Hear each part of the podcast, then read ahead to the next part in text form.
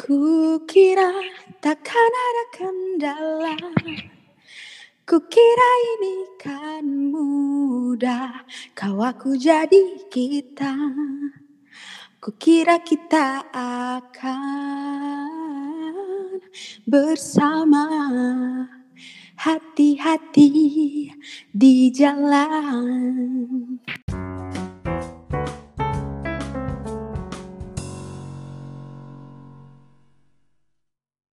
Yeay. Bravo, bravo, bravo, bravo. Aku sih yes ya. Aku sih yes. Makasih Mas Anang Terima kasih sih Pak atas lagunya. Selamat malam semuanya teman-teman. Kembali lagi bersama kita di podcast Yuk Bisa Yuk. Bersama saya Perti dan teman saya yang ada di Ivori. Hai. Yang ada di Bantul. Halo. Dan yang ada di Lampung. Hai Oke. Say hi dulu semuanya bareng-bareng. Satu, dua, tiga Hai Hai. Gak kompak Gak kompak.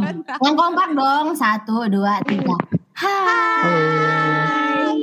Hmm, Kurang tenaga ini. Iya, kurang. Belum makan gorengan. belum makan gorengan. Eh, jadi teman-teman setelah eh, hampir satu bulan ini kita belum eh, memberikan suguhan untuk pendengar semuanya. Malam ini kita kembali lagi ditemani dengan hujan, hujan rintik dengan suara-suara jangkrik di luar. Kita balik lagi eh, menemani kalian dengan bahasan yang sangat menarik malam ini, yang sangat booming ya pastinya. Yang pasti teman-teman eh, lagi pada dengerin yaitu Tulus. Apa judulnya nih Pak? Hati-hati di jalan. Jadi hati-hati di jalan. Semoga teman-teman yang mendengarkan sekarang, kalau misalnya lagi di jalan, semoga eh, bisa jalan hati-hati walaupun nggak ada yang ngingetin gitu ya. Iya. Oke, karena kita ngebahas lagu Tulus, eh, sedikit eh, kita review dulu kayak gitu. Gimana sih lirik-liriknya dari lagu Tulus yang judulnya Hati-hati di Jalan? Eh, aku akan mewakilin teman-temanku untuk membacakan liriknya. Yang pertama yaitu adalah perjalanan membawamu bertemu denganku, ku bertemu kamu sepertimu yang ku cari. Aku juga seperti yang kau cari. Aku juga seperti yang kau cari. Hmm, mantep ya. Kukira kita asam dan garam dan kita bertemu di belanga. Kisah yang ternyata tak seindah itu. Oke, kisahnya nggak indah ternyata, walaupun sama. Kukira kita akan bersama, begitu banyak yang sama, latarmu dan latarku. Kukira takkan ada kendala, kukira ini kan mudah, kau aku jadi kita. Hmm. Perjalanannya ya, tidak seindah yang kita bayangkan. Nanti bisa dengerin em, yang lengkapnya di eh, platform musik yang tersedia di internet. Yang kita akan bahas di sini adalah eh, gimana teman-teman dari podcast Yuk Bisa Yuk ini eh, melihat kan pandangan terhadap lagu Hati-hati di Jalan. Mungkin ada yang mau sharing duluan. Aku ya Mm-mm. Aku sharing pertama kali karena aku suka banget lagu ini Dan aku memang eh, suka lagu ini bukan karena denger ya Maksudku kan memang ini lagi viral banget tuh Hmm. Hati-hati di jalan Tapi memang aku penikmat musiknya Tulus Dan aku sudah menunggu album ini sekian lama Menurutku bagus ya Secara musik genre pop masuk di semua telinga gitu Terus yang kedua liriknya diksinya menarik ya menurutku. Maksudku untuk lagu perpisahan gitu. Kayaknya lagu perpisahan zaman sekarang kan kebanyakan yang eh, frontal gitu ya kayak aku sedih, aku kecewa gitu. Tapi lagu ini nih ngebawa kita ke perasaan yang lebih dalam, nyeritain kayak harapan-harapan dia, kiranya latar belakang yang sama itu bisa ngebawa kita ke jenjang yang lebih jauh tapi ternyata enggak. Terus tadi yang aku sebutin kayak diksinya menarik. Aku merasa liriknya kayak puisi deh, ya nggak sih kayak Iya. yang di apa asam dan garam bertemu di Blanga. Blanga itu mungkin kalau teman-teman belum tahu, Blanga itu kayak wajan gitu. Itu sih kalau menurut aku. Next. Oke. Thank you Siva. Aku kasih sedikit sih. Kalau aku yang paling aku soroti dari lagu ini bukan lagunya, tapi adalah video liriknya yang warna biru. biru latarnya dan em, hanya warna biru ya. Kalau menurut aku mungkin eh, warna ini merepresentasikan kali ya feeling sedih seperti itu. Hmm. Heeh. Jadi itu yang paling menarik sih dari aku dari segi visualnya. Tapi cara lirik setuju sama Sipa tadi. em, la- liriknya sangat eh, indah. Oh, indah.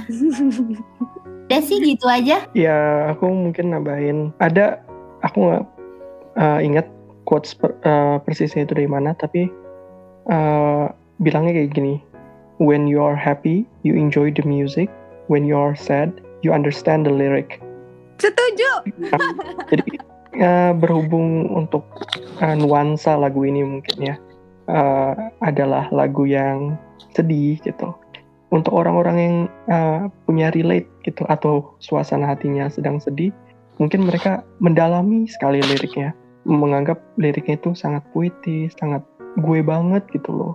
Tapi buat orang-orang lain yang mungkin nggak mengalami uh, kesedihan saat mendengarkannya, mereka menganggap lagu ini tuh lagu yang bagus gitu, yang indah gitu.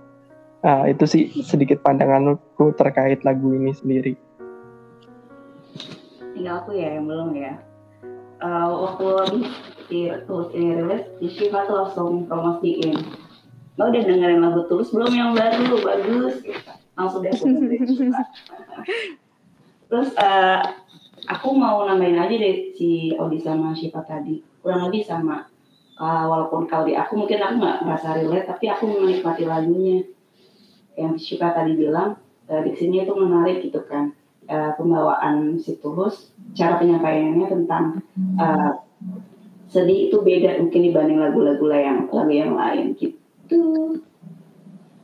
Oh ya, tadi kan Siva udah ini ya kasih beberapa diksi yang mungkin Siva bilang menarik.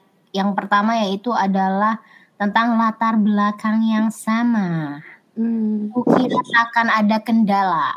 Oke, itu satu ya. Yang kedua adalah yang Siva tadi tentang asam dan garam bertemu di belanga. Jangan. Oke, mungkin dari eh, Odi atau Mbak Fuzna ingin memberikan pandangan tentang diksi yang menurut kalian berdua menarik, baru nanti kita bahas setelah ini. Hati-hati di jalan kali ya. Oke, hati-hati di jalan. Mm-mm. Mm. Di gimana di? Menurutmu ada lagi? Hmm, mungkin eh, ketika kita itu masuk ke vers kedua ya, waktu eh, ini mungkin sedikit teknis ya. Jadi kan ketika kita ngeliat lagunya, versi pertama kan dia menceritakan itu pertemuannya dengan sosok eh, yang diceritakan eh, dan angan-angannya kan. Lalu pas masuk ref itu sendiri itu menceritakan kondisi saat ini gitu. Lalu pas waktu kembali lagi ke vers kedua, ini mungkin nanti bisa dikaitkan ke uh, grief ya. Ketika ada poinnya yang aku mungkin menarik buat aku ya. Konon katanya waktu sembuhkan akan adakan lagi yang seperti mu gitu loh. Jadi mungkin dia udah di tahap akhir uh, grief, yaitu dia udah mau let go Oh, untuk ini. orang yang uh, saat dia buat lagunya itu. Oke. Ini ya, semoga rindu ini menghilang. Konon katanya waktu sembuhkan ya. Iya betul. Oke, terima kasih Odi. Kalau misalnya ngomong-ngomong tentang apa yang kita bahas tadi, belakang yang sama. Oke, latar belakang sama tuh bisa nggak ya selama-selamanya? Atau ya mungkin aja sih terjadi. Maksudnya ya udah kalau mau pisah-pisah aja. Kalau menurut Sipa gimana sih Sipa? Hmm. Latar belakang ya. ya si latarmu dan latarku itu kan mungkin maksudnya lebih ke satu frekuensi gitu kali ya. Hmm. Aku ngehnya ya. Oh, Di mana juga kan kita tuh bakal itu ada sih kayak aku lupa deh baca di mana. Intinya kita tuh bakal lebih cocok sama orang yang punya satu interest gitu kali sama kita. Mungkin di cerita ini mereka berdua itu punya latar belakang yang sama kerjaan, mungkin hobi, interest dan lain sebagainya. Tapi ter- ternyata karena satu hal yang nggak bisa diterima, ya akhirnya nggak bisa gitu. Pada akhirnya segala hal yang sama itu tadinya tadinya yang tadinya menyatukan mereka gara-gara satu hal, cuma satu hal mungkin nggak bisa diterima, ya tetap aja hubungan tuh nggak bisa jalan gitu sih menurutku. Karena pada akhirnya juga kembali ke penerimaan ya di suatu hubungan itu kan kita bukan cuman harus nerima baik-baiknya aja, tapi harus bisa nerima buruk-buruknya juga gitu kan. Iya. aku sih begitu. Pengalamannya. Ini hmm, sangat. dari pengalaman atau gimana sih, Pak? Hmm.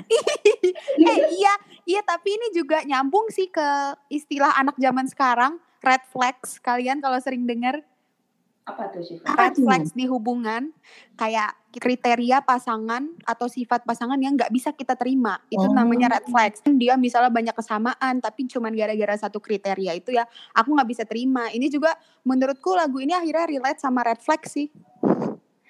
Para pendengarku tersayang, ini tolong dinotisi Pak. Jadi sama deketin. Lelaki. Tolong ya. Begitu. Tapi satu sih yang menarik tadi, eh jadi maupun ujungnya beda kayak gitu, maksudnya ujungnya mau mau nggak bersama atau bersama, hal yang paling dicari ketika men- mencari pasangan itu adalah kesamaan ya, karena pasti kan kita ngobrol kayak gitu kan, kita menghabiskan waktu bersama. Nah, kesamaan itu akhirnya yang eh, menjadi titik awal untuk mempersatukan eh, kedua pasangan gitu, kedua belah pihak. Setuju atau enggak? Setuju aku. Iya. Oke. Terima kasih. Kayak kita temenan juga paling nggak ada satu interest yang sama gitu nggak sih? Biar bisa mempersatukan gitu. Oh. Iya nggak sih hubungan manusia Nah. itu menurutku kayak gitu. Bener-bener. Kalau misalnya nggak nyambung, maksudnya nggak ada yang sama itu susah ya. Hmm, Iya. betul. Benar-benar. Kalau Paling tidak ada kebutuhan yang sama. juga kan. Hmm, Walaupun nggak semuanya harus sama gitu kan ya. iya benar. Oke, menarik sekali pembahasan ini tentang latar belakang. Eh, yang ini kita pindah ya ke yang agak sulit dikit. Asam dan garam bertemu di belanga. Aduh. Aduh. Belanga tadi kuali ya, siapa ya? Kuali Hmm, gitu. hmm, hmm, semacam itu. Ah, asam dan garam ya. Em, kalau menurutku sendiri ya, kan tadi kita bahas terkait kesamaan. Nah, kesamaan itu kan yang menghubungkan kita ya, dalam artian yang jadi jembatan untuk kita saling eh, menemukan interest sama-sama. Tapi kan sama kayak pertemanan kita aja nih. Eh, kita menemukan ada, eh ternyata kita tuh nggak sama persis gitu. Ada satu dua hal yang berbeda gitu. Nah mungkin di sini dia tuh ada rasa asam, ada rasa yang eh, garam ya gitu. Itu Hmm. kan dua rasa yang beda ya meskipun Hmm. sama. Dan kayak dibilang tadi, belanga itu adalah panci Wajan. ya, Wajan. Nah, wajan wajan. Di situlah pas waktu diaduk baru hmm, mungkin ketemu kalau nggak semua itu sama. gitu loh. Dan akhirnya bilang kisah yang ternyata tak seindah itu. gitu.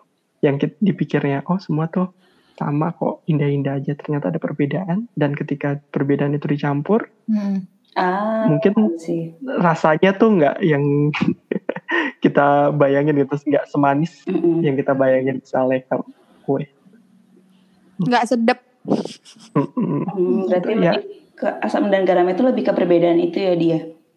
Iya, kita kan ya kalau dibilang mungkin rasanya hampir sama, tapi berbeda kan. Mungkin pas waktu dicampur itu, nah di sini nih yang abis itu dia bilang kan kisah yang ternyata tak seindah itu. Iya, setuju. Jadi aku juga nangkepnya asam dan garam ini adalah eh, kesedihan-kesedihannya kayak gitu. Atau hal-hal yang tidak enak itu muncul di dalam satu kesatuan itu pasti ada. Makanya dia bilang kisah yang ternyata tak seindah itu pasti. Oke, move. Kita lanjut lagi. Um, dari Mbak Fuzna tadi ada hati-hati di jalan. Iya. Mm-mm. Apa yang menarik menurutmu dari hati-hati di jalan? Eh, mungkin yang kayak kita obrolin kemarin kali ya, sebelum kita take podcast. Eh, cara penyampaian tulus, tulus tentang perpisahan gitu. Hmm, gimana tuh Mbak? Eh, itu dia ada kan kalau yang di state of grief kan eh, di ha- lagu hati-hati di jalan tuh eh, menceritakan tentang acceptance ya, tentang penerimaan.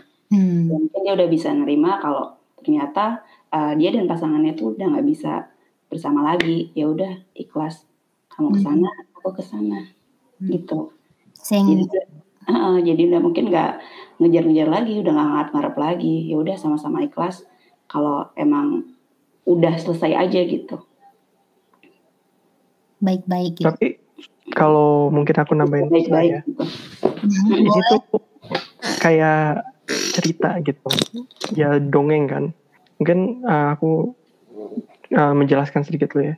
Kalau hidup itu kan sebenarnya kayak perjalanan kan. Kita jalan di dunia ini dan kita mungkin bertemu teman-teman kita, pasangan kita di, saat kita di perjalanan itu kan untuk mendampingi perjalanan panjang kita sampai kita sampai tujuan. Nah, kalau kita lihat dari lirik pertamanya aja, perjalanan membawamu bertemu denganku. Jadi mereka kan ibaratkan bertemu di jalan kan. Mereka bukan bertemu dari awal, tapi di jalan. Dan ketika mereka itu uh, mungkin konflik, menemukan perbedaan, akhirnya mereka berpisah.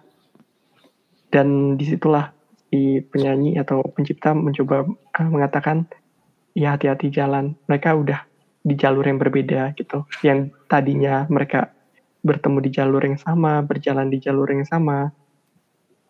Dan di endingnya akhirnya mereka berpisah dan say goodbye gitulah. Hmm, Kalau misalnya ditarik garis lurus ya dari lagunya ini eh, memang dia ini ngomongin perjalanan ya.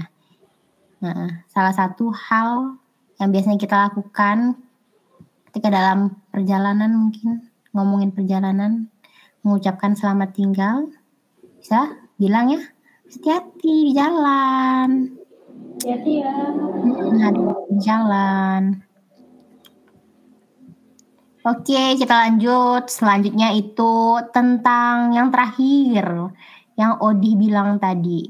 Em, ada em, poin yang menarik dalam eh, lagunya Tulus ini tentang stage of grief ya. Tapi kita bahas dulu bagaimana liriknya. Semoga rindu ini menghilang. Konon katanya waktu sembuhkan. Akan adakah lagi yang sepertimu? Hmm. Gimana tuh Pak Odi? Ya, em, mungkin dari teori psikolog ya terkait uh, five stages of grief. Ketika seorang itu kehilangan, pasti mereka melalui five stages ini. Cuman masalahnya nggak tahu persis gitu berapa lama mereka menjalani setiap tahapan tersebut. Tapi pada akhirnya pasti mereka melalui setiap tahapan tersebut. Nah, eh, dari lirik terakhir itu eh, sepertinya adalah tahapan terakhir yang dilalui yaitu acceptance ketika uh, orang yang kehilangan ini menerima kenyataan bahwa semua telah berakhir, semua telah pisah dan yang bisa dia lakuin adalah uh, melepaskan, mengikhlaskan dan berharap nanti akan ada yang lebih baik.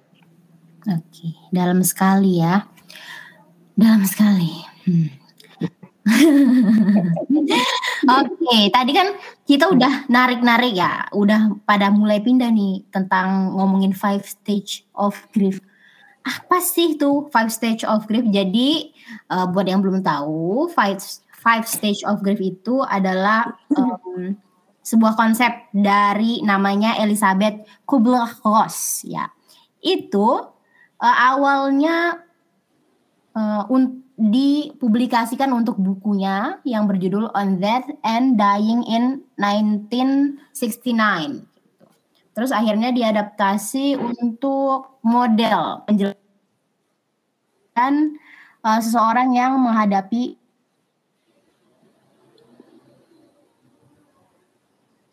bargaining, depression, dan acceptance. Tadi teman-teman juga udah sedikit uh, menyinggung-menyinggung. Kalau misalnya denial itu uh, di mana kita uh, menolak ya, menolak uh, kesedihan tersebut kayak gitu. Terus anger itu fase emosinya uh, meluap kayak gitu. Nah, uh, di mana kita kalau misalnya merasakan kesedihan, di situ ada emosi-emosi yang bercampur seperti marah, sedih dan lain-lain.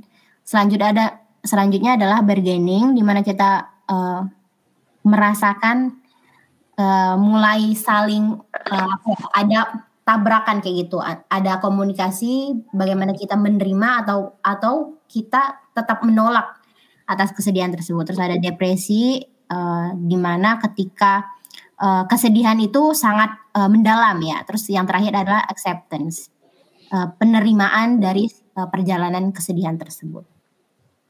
Oke, okay, uh, ngomong-ngomong soal five stage of grief ini, apakah orang itu merasakannya uh, sejalur kayak gitu atau linear atau semuanya dirasakan? Ada yang bisa jawab gak? Kira-kira? Kita mau bu guru yang jawab nih.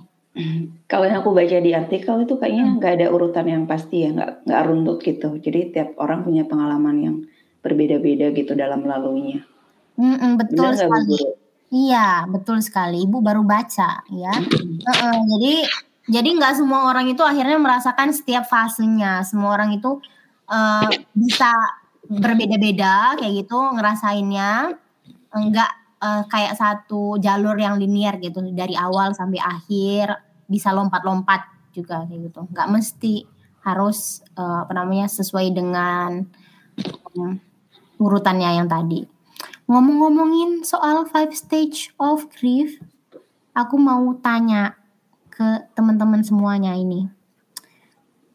Gimana sih pengalaman melepaskan kalian? Shiva spill dong. Hmm. ini jadi ajang curhat ya. spill kakak. Pengalaman melepaskan ya. Aku tuh pernah baca kesedihan atau penerimaan itu tuh kan lifetime journey gitu. Mm-hmm. Belum tentu nggak bisa diprediksi gitu loh. Setahun pasti sembuh, dua tahun sembuh atau bahkan seminggu sembuh gitu. Dan waktu setiap orang tuh beda-beda gitu ya. Sampai akhirnya bisa melepaskan. Kalau pengalamanku aku merasa akhirnya memang aku harus melepaskan gitu loh. Karena nggak ada yang bisa aku lakukan lagi untuk ini gitu kayaknya sih aku tuh lupa ya. Dulu tuh aku stres berat pokoknya sampai di titik mungkin yang di fase keempat depresi itu aku berpikir aku nangis-nangis gini tuh buat apa? Gitu loh. Aku sedih terus kayak lemes lesu gitu. Ini kan merugikan diri aku sendiri. Toh aku nggak bisa balik lagi ke masa lalu. Terus untuk karena ini konteksnya pacaran ya gitu. Uh, toh juga kalaupun balikan lagi uh, tahu gitu loh nggak bisanya karena apa dan memang nggak bisa dilanjutkan lagi nggak sehat juga gitu. Akhirnya aku mencoba untuk menerima terus akhirnya aku bilang ya udah memang berarti dia datang di hidup ini hanya untuk kasih pelajaran buat nanti ke depannya nggak terulang lagi. Itu sih proses penerimaan ini ngebawa aku uh, jalan sendiri gitu. Banyak banyak sendiri banyak waktu sendiri gitu. Jadi banyak waktu buat apa ya istilahnya uh, bercermin gitu ya. Refleksi. Kayak aku memang mm, mm, mm, refleksi. Aku jadi kayak banyak baca buku. Aku jadi pengen jadi pribadi yang lebih baik karena aku nggak mau lagi merasa tersiksa kayak gini gitu. Ke depannya aku nggak mau kejadian lagi. Oke. Okay. memang apa ya melepaskan itu butuh waktu ya, butuh hmm. waktu. Terus um, ya itu semua tentang waktu kayak gitu. Kalau misalnya kita dipaksa bahkan iya nggak bisa nggak bisa. ya, sekarang juga harus. Oke itu loh per. Hmm. adik hmm? cinta itu tidak selamanya. Halo? Halo? Lagi.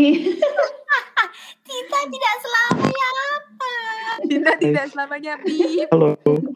Halo halo. Hilang ya? Iya. Cinta tidak selamanya Lagi apa? gimana lanjutannya belum? Itu loh, itu TikTok yang adik cinta itu tidak Oh, oh selamanya. ya. Terus ada yang Oh, iya. joget-joget itu. Adek, Apa sih? cinta tidak selamanya indah, Oh, Adek. Oh, iya iya iya iya iya iya tahu tahu. Dulu banget cinta tidak selamanya indah, Dek.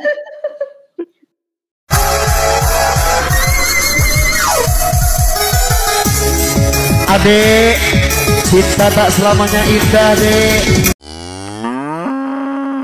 Tapi memang sih maksudnya ngomong yang Siva tadi juga eh, kasih tahu bahwa kita itu terkadang menemukan diri kita ya eh, dalam perjalanan kesedihan. Mm. Eh, ya, nggak nggak setiap melepaskan sih. Maksudnya dalam perjalanan ke- kesedihan itu ada Apa pun. proses Iya, refleksi gitu. Ada proses refleksi yang mana kita ya melihat lagi kayak gitu. Kalau misalnya kita harusnya bisa lebih baik, harusnya kita tidak sedih berlarut-larut. Ajang buat belajar ya. Jadi. Iya, betul. Iya benar. Belajar. Oke. Benar kok. Mm-mm. Aku kalau ditanya eh, menyesal nggak pernah menjalani apa sih pernah mengalami kejadian itu terus mengalami kesedihan yang aku sebenarnya nggak mau mengulangi lagi tapi kalau ditanya menyesal atau enggak enggak menyesal karena ya aku nggak akan jadi kayak sekarang kalau aku nggak mengalami itu aku nggak belajar dari itu gitu Wow, sangat wise sekali, Shiva. Itu yang membawa kita ke titik ini bukan cuma hal bahagia, cuman termasuk hal-hal yang menyedihkan kan. iya betul sekali Wow, kita banyak mendengarkan insight dari dua teman kita ini ya. ah, aku sangat senang kalian kalian mendominasi obrolan malam ini. Oke, heeh. Jadi sekarang karena udah sih Pak, aku mau Odi yang mau sharing. Boleh nggak Edi sharing? Tadi konteksnya adalah pengalaman melepaskan. Ketawa dia. Tawa dia. Takut mantannya denger ya dia. Waduh. Kurang lebih sama kok. Jadi, hmm, ya sama. Ya enggak. Harus ada yang Enggak tahu benar di luar itu kan em, mungkin ini aja ya menekankan aja yang disampaikan Shiva itu Em, semua itu punya waktunya masing-masing. Mungkin betul yang tadi. Setiap orang nggak harus melalui setiap tahap kan. Ada orang yang habis berpisah langsung oh ya udah masih banyak kok pasangan di luar sana. Tapi ada beberapa orang yang sangat emosional dan kita nggak bisa menyalahkan mereka ketika mereka berlarut-larut pun. Karena itu adalah eh, perjalanan yang mereka harus eh, lalui ya. Dan dari perjalanan itu mungkin kayak Shiva bilang dan aku pun bisa eh, menyetujuinya memberikan testimonialku sendiri bahwa em, perjalanan yang sangat menyakitkan dan sangat lama yang dilalui itu membuat kita lebih baik, lebih mengenal diri kita. Hmm. Mm. Harus aku putar lagu sedih nggak sekarang? Di, kamu gak nangis kan di? Jangan menangis dong. Jangan di. Tapi podcast ini belum ada tangisan. Coba nangis sekarang. Masa nggak ada yang nangis? Perasaan kemarin ada yang Oh enggak itu. meneteskan air itu mata. kan nggak di record itu Oh, sayang sekali. sayang sekali pemirsa Balik layar. Nggak dikira aja muasabah nih podcastnya. Oh, sabar. Berkaitan dengan apa yang Odi sampaikan tadi ya.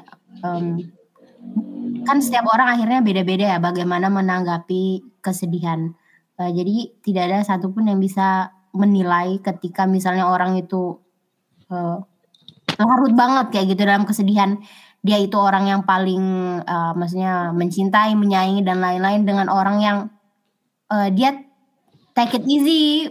Maksudnya dia di luar take it easy tapi di dalam ya kita nggak tahu ya. Maksudnya eh, seseorang itu apa sih yang sebenarnya dia rasakan gitu sih. iya betul Iya, heeh. Oke.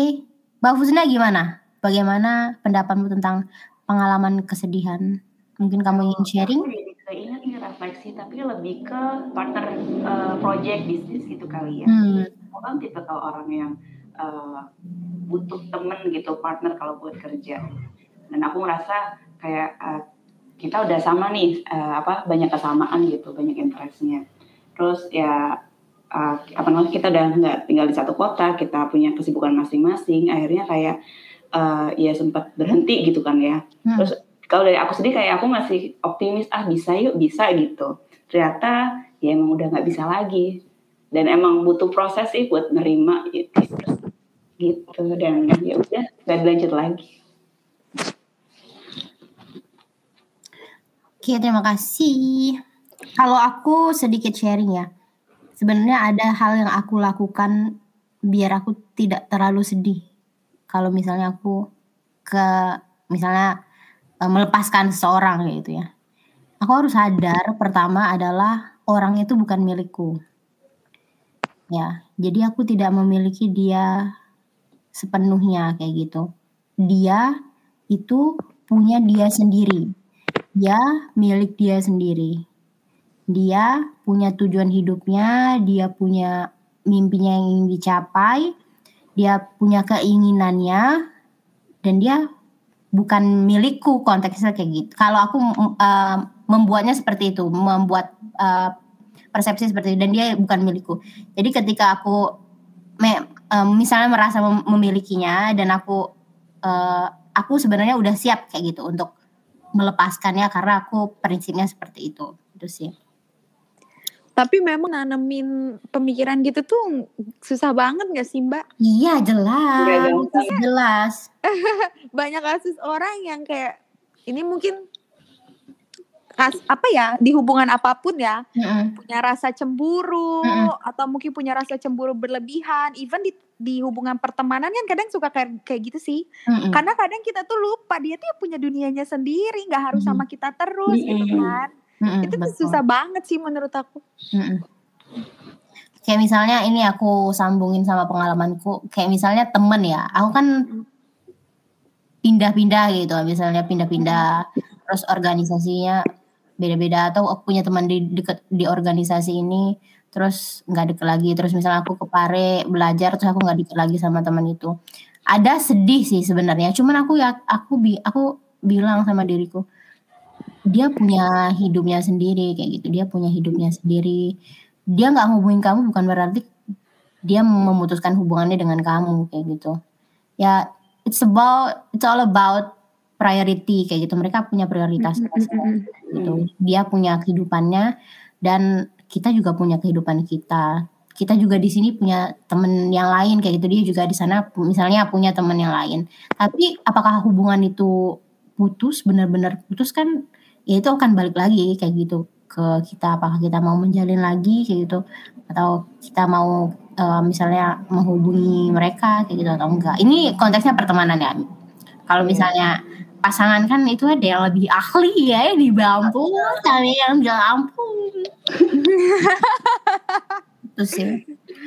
Oke ngomong-ngomong ini kita udah hampir satu jam eh, berbicara tentang lagunya Tulus. Menurut saya sendiri ini sangat menarik ya.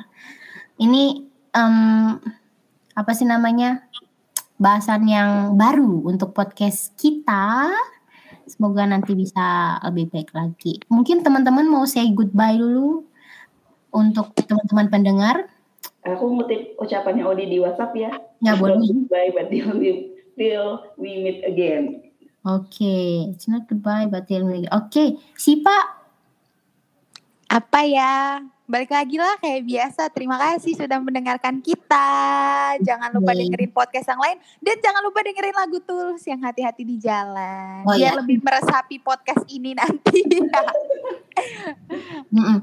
Aku juga pengen terima kasih ya sama lagunya Tulus karena karena ada lagunya Tulus kita jadi bikin podcast malam. betul sekali sekali kalau mulai mulai lagi ya bun ya.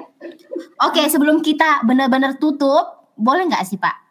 Nyanyiin satu lirik aja yang hati-hati di jalan sebagai penutup podcast ini. tadi udah hati-hati di jalannya aja kan kita mau hati-hati di jalan orang-orang yang sedang mendengarkan oke baik jangan lupa disawer ya abis ini oke eh yang Share mana ya SP-nya mana SP-nya? apaan Share SP-nya, Shopee Pay-nya. Oh. asiknya. Sawer Shopee. Lagi ya ya. Loh, bukan Shopee Pay aja itu bank account-nya nempel di ini. Oh iya. Di- Bahasa basi, Odi bahasa basi tahu.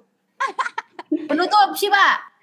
Kasih sayangmu membekas Redam kini sudah Pijar istimewa Lagi nggak? Entah habis. apa maksud dunia Tentang ujung cerita Kita tak bersama Udahlah Udah, udah, Oke, terima kasih semuanya. Selamat malam. Terima kasih, bye-bye Bye-bye. Sampai berjumpa. Goodbye. Hati-hati di jalan. Hati-hati ya. Jadi DJ